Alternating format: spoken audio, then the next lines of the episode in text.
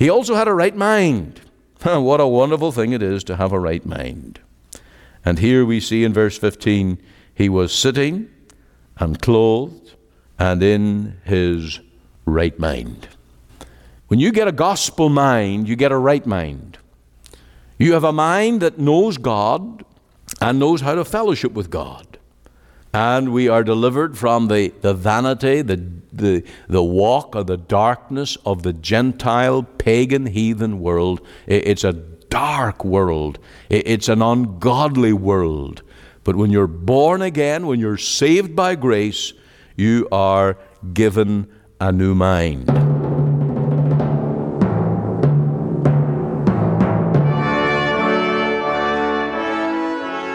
Welcome again to Let the Bible Speak. This is the radio broadcast of our Free Presbyterian Church here in Cloverdale.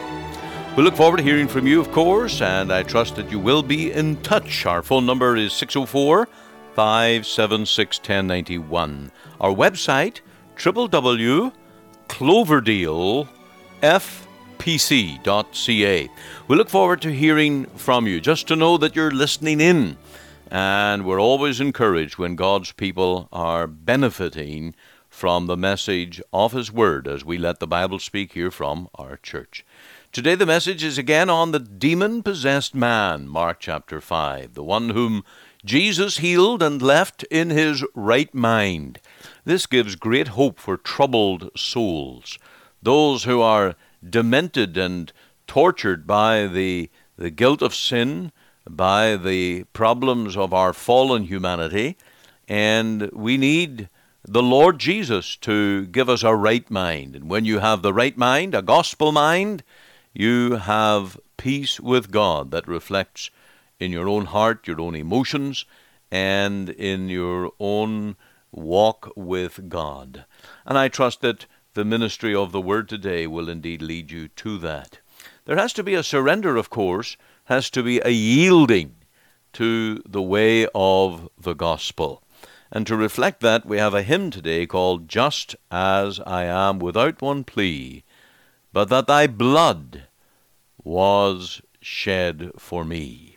And it is by running to that fountain, pleading the cleansing power of Jesus' blood, that we surrender to the gospel.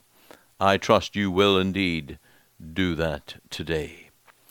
Here uh, we come to Romans chapter 1 again, to our question answer.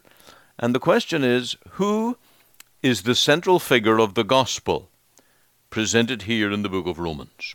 And to answer this, I want to read to you verses 3 to 6 in Romans 1. Concerning his Son, Jesus Christ, our Lord. Now, I'm going to break in here and, and, and just comment on the word concerning.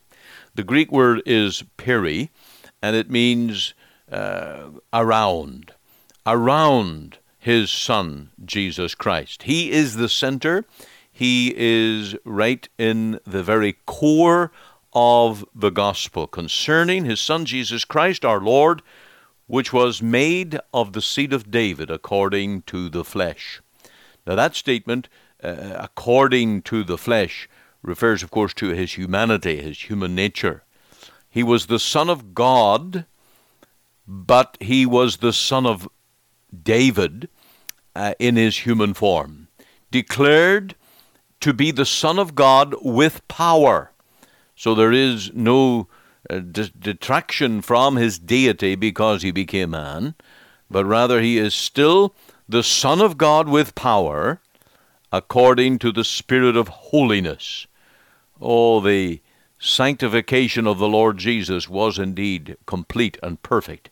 He was sinless.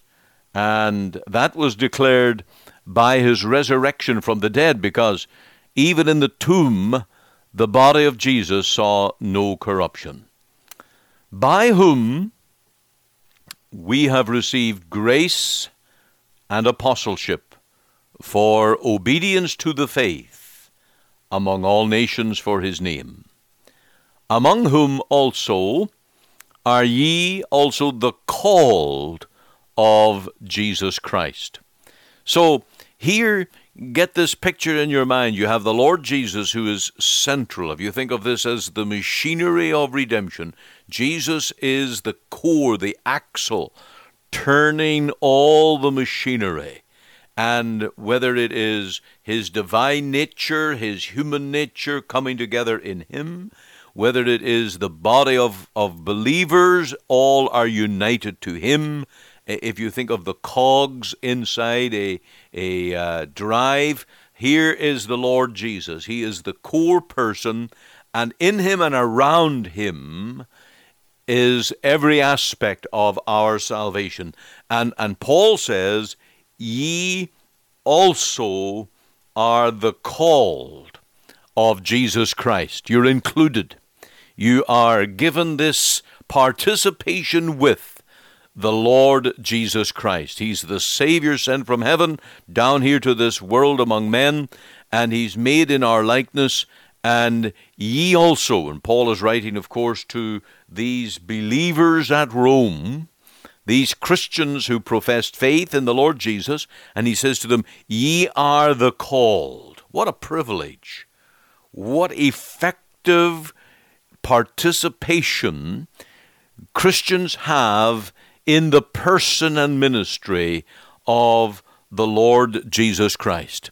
And then he goes on to say, To all that be in Rome, beloved of God, called to be saints, grace to you and peace from God our Father and the Lord Jesus Christ. My friend, this is the just the splendor of the gospel. This is the wonder of being a Christian. And I hope that today that you understand your privileges, you understand the magnitude of what God has done in sending his son to be our savior and our redeemer. Uh, therefore let us surrender. Let's unite our hearts to the Lord. And in this hymn coming up, we sing, Just as I am, without one plea, but that thy blood was shed for me.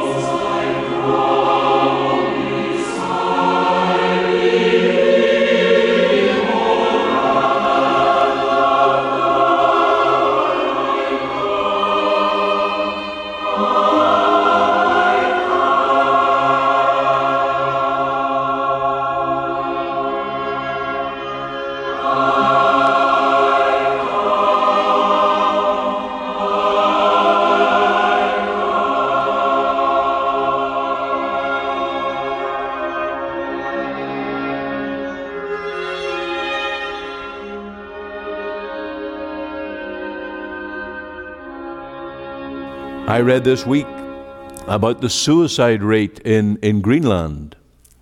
Still the highest in the world.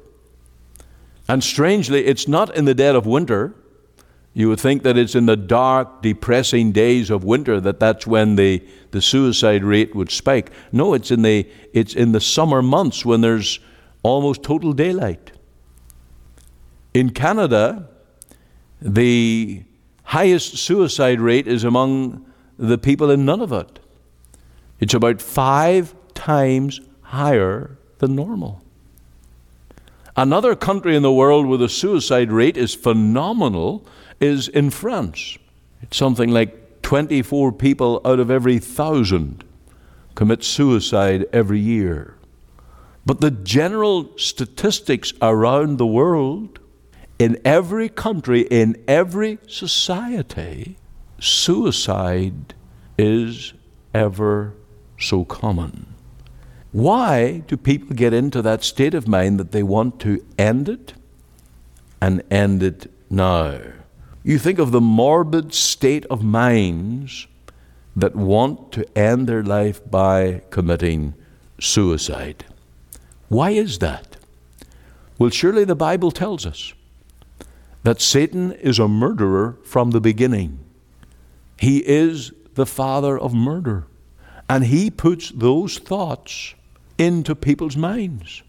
And Satan seeks to attack souls, nations, people, to destroy them. And this is his evil work. And Satan, of course, introduced death into the Garden of Eden by his power of temptation, introducing sin. He knew that it would bring death. And so Satan is always about the work of bringing men to death. When we think of his attacks and his assaults on the Lord Jesus, he will have that same attack against certainly God's people and against the souls of men. And so we need to recognize tonight, and this is the point I want to make, and I'm not going to build some, you know, fearful thing that we're all in trouble and so on. We're under the blood tonight. Praise God for that.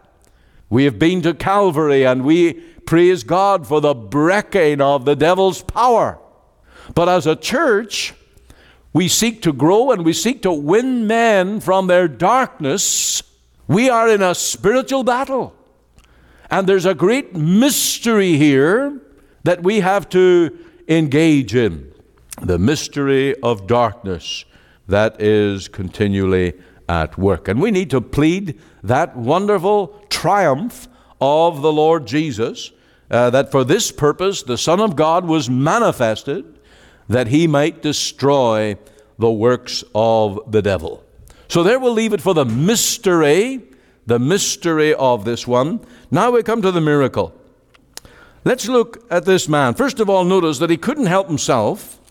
In verse 2, it says, And when he was come out of the ship, immediately there met him out of the tombs a man with an unclean spirit. But in verse 9, you'll notice that he was possessed not just by one spirit, but by perhaps thousands, because his very name was Legion, and he says, For we are many. Now, in the Roman armies, a legion could be up to 5,000 men. And we wonder about how many demons were in this man's body and in his life. And then when you read about the demons going out of him into the pigs or the swine, there was a herd of 2,000. What powers of the enemy that were upon this, this man. And this is something we need to realize that we are in a powerful spiritual battle. And it begins with our minds. This is where the battle really rages. Satan uses wicked thoughts, wicked imaginations. He did that to the Lord when he was in the wilderness, and he put thoughts and ideas and proposals into the mind of the Lord. Now, you and I are not free from this. We're living in a world where the devil is busy.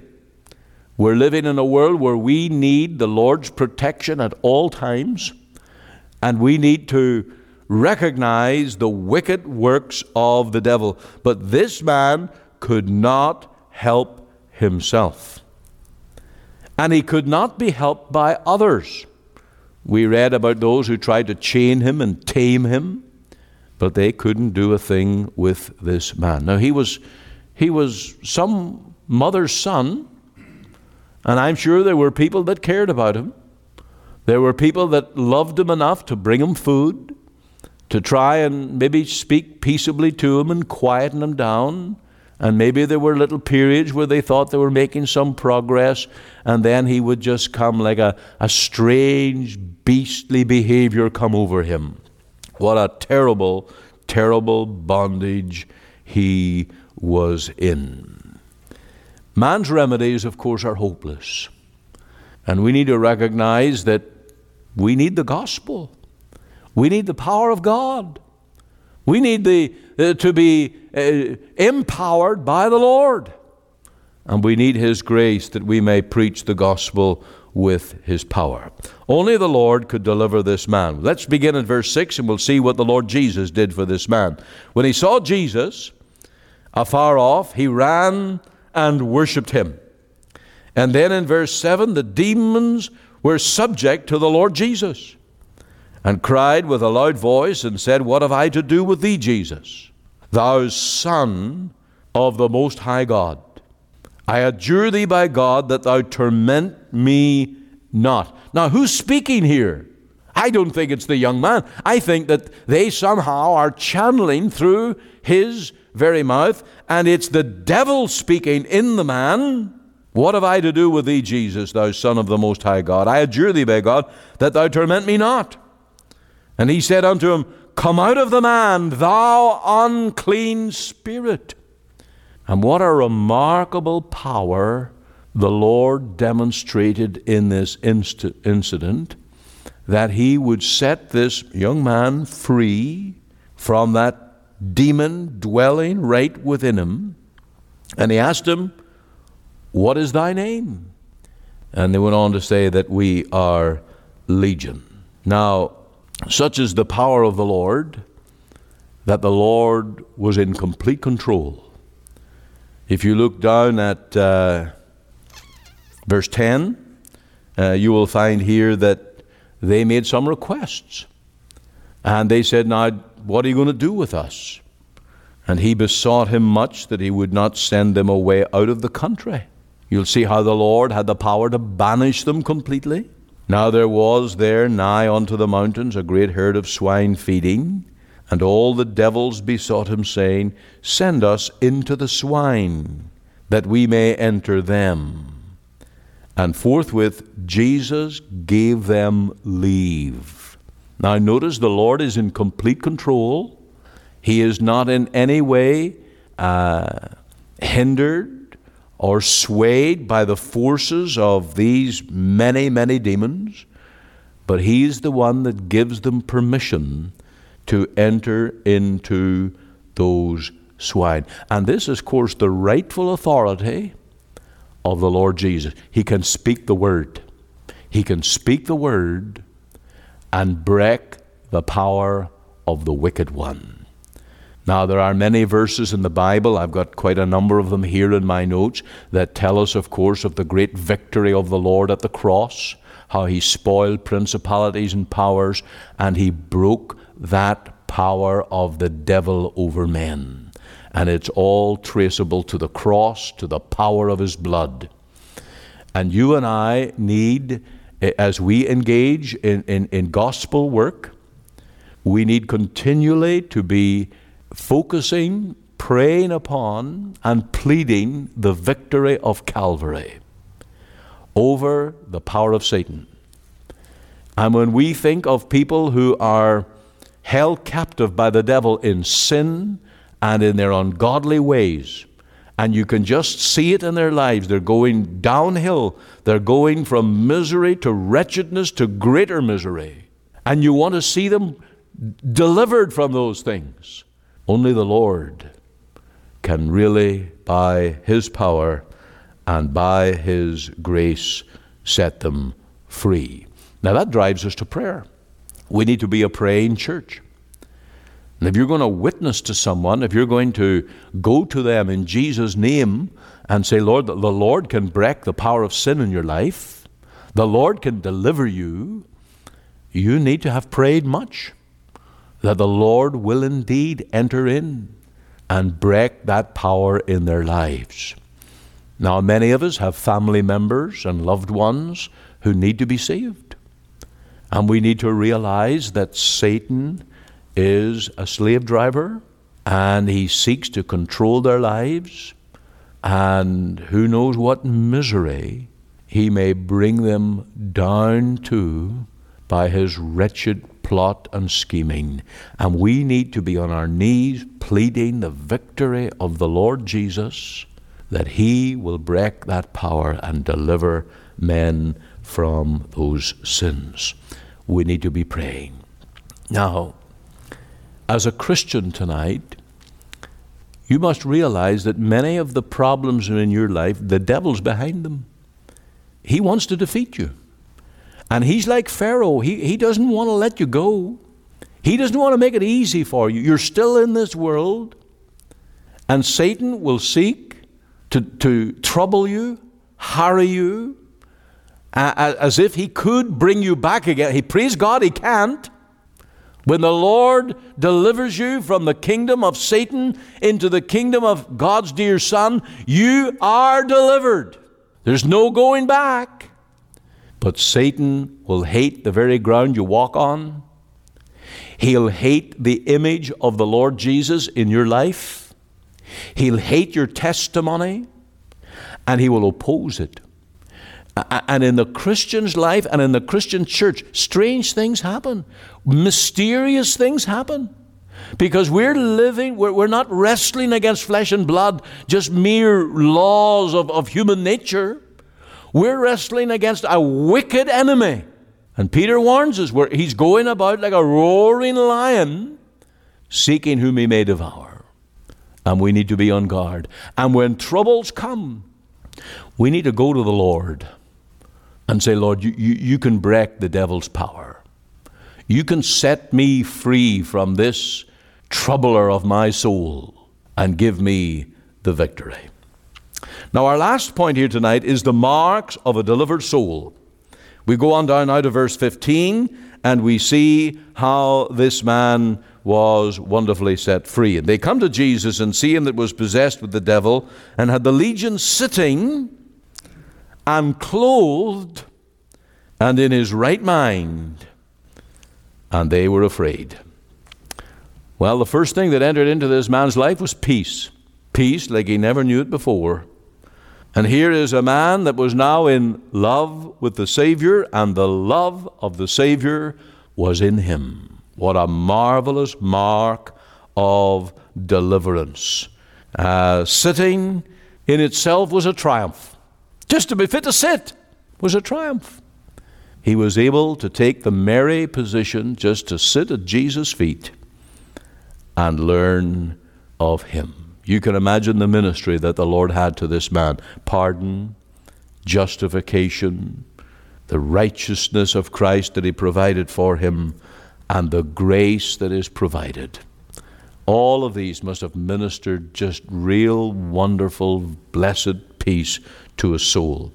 He had a new dress, he was clothed. Prior to this, uh, he was uh, just a wretched, naked case destroying everything. Here he is clothed. The shame is now removed. Before he was a fearsome rebel, no thought of convention, but now he's clothed. And here he is in his modesty, and he's a changed man. That's what the gospel does. Changes us spiritually and physically and socially. And the man was delivered from the graves, death, to sitting at the feet of Jesus whole, living in peace with the Lord. He also had a right mind. what a wonderful thing it is to have a right mind. And here we see in verse 15, he was sitting and clothed and in his right mind. When you get a gospel mind, you get a right mind. You have a mind that knows God and knows how to fellowship with God. And we are delivered from the, the vanity, the, the, the walk of the darkness of the Gentile, pagan, heathen world. It's a dark world, it's an ungodly world. But when you're born again, when you're saved by grace, you are given a new mind. Now you'll see these marks in verse 18. There's the mark of prayer. And when he was come into the ship, he that had been possessed with the devil prayed him. Now, that's just asked him. He, he, he, he sought permission that he might go with him into the ship. But here he is submitting to the Lord, asking for uh, permission to go with him, and he wants to be present with the Lord Jesus. There's a great mark of, of deliverance. We want to be with the Savior. That's the mark. And then in verse 19, he was told to go home and to be a witness to his friends. Howbeit Jesus suffered him not, and saith unto him, Go home to thy friends, and tell them how great things the Lord hath done for thee, and hath had compassion on thee. What a wonderful change. What marks of deliverance in this man's life. Now, let me ask you are you a man or woman of prayer? Do you want to be with the Lord Jesus? Are you willing to tell others, even of your own family, and seek opportunities just to talk about the Lord and share your heart's joys with them? These are all the marks of one that is rightly related to the Lord. But I think what has to be the saddest account of this whole thing is that no matter the outstanding miracle, the great deliverance, the wonderful testimony of this man, so amazingly changed that the people wanted Jesus to leave. Look at verse 17. They began to pray him to depart out of their coasts. You would imagine they would have wanted the, the demon possessed man to depart long ago. They wanted to keep him. In fact, they put chains on him. But Jesus, the Son of God, who set the man free and brought him to peace of mind and heart, they told the Lord Jesus to depart out of their coasts. That is a sad comment on the state of the people at that day. And the one who delivered was rejected. I trust that in our church and in our ministry that men will not reject the Lord for delivering them, but rather that he will receive the praise, the honor, and the glory. So tonight, let's take heart and let's also recognize the battle that we are in as a church and take to heart the great need to seek the Lord and have His power in His service.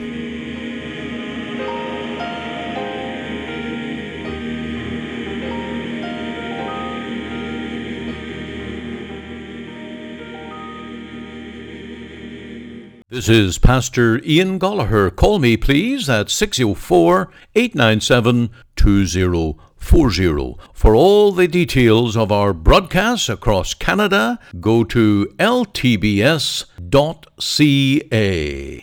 This broadcast comes to you today from the Free Presbyterian Church in Cloverdale, located at 18790 58th Avenue, Surrey, at the corner of 188 Street and 58th Avenue. Our website is cloverdalefpc.ca, and there you can find gospel articles, links to our sermons, a gospel booklet called A New Beginning, and a link to watch our services online. You're warmly invited to attend any of our Sunday services at 10:30 a.m. and 6 p.m. to meet with us as we worship God and to hear the preaching of his precious word. We also meet for Bible study and prayer every Wednesday evening at 7:30 p.m. Our Sunday School for Children and Adult Bible class meet every Lord's Day at 9:30 a.m. from September to June.